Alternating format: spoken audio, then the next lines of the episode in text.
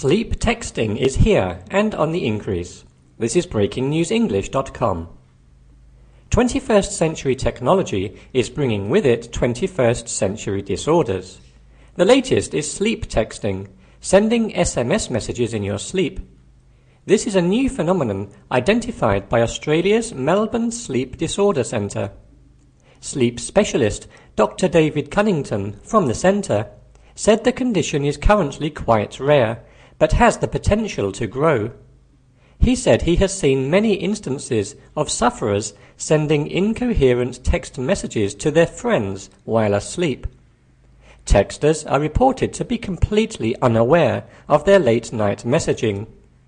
One expert says the stresses of daily life cause people to text in their sleep. Another says young people are so attached to their mobile phones that sleep texting is almost like sleepwalking.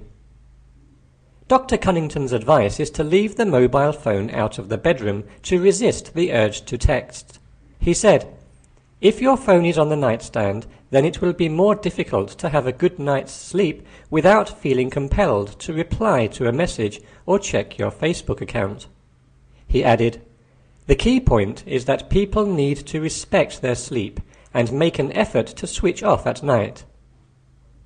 Cunnington explained that sleep emailing was a more serious problem, saying, Emails can be sent to work colleagues and have much more serious consequences, whereas text messages are more likely to be accidentally sent to a friend or family member, so people aren't as likely to complain of a problem.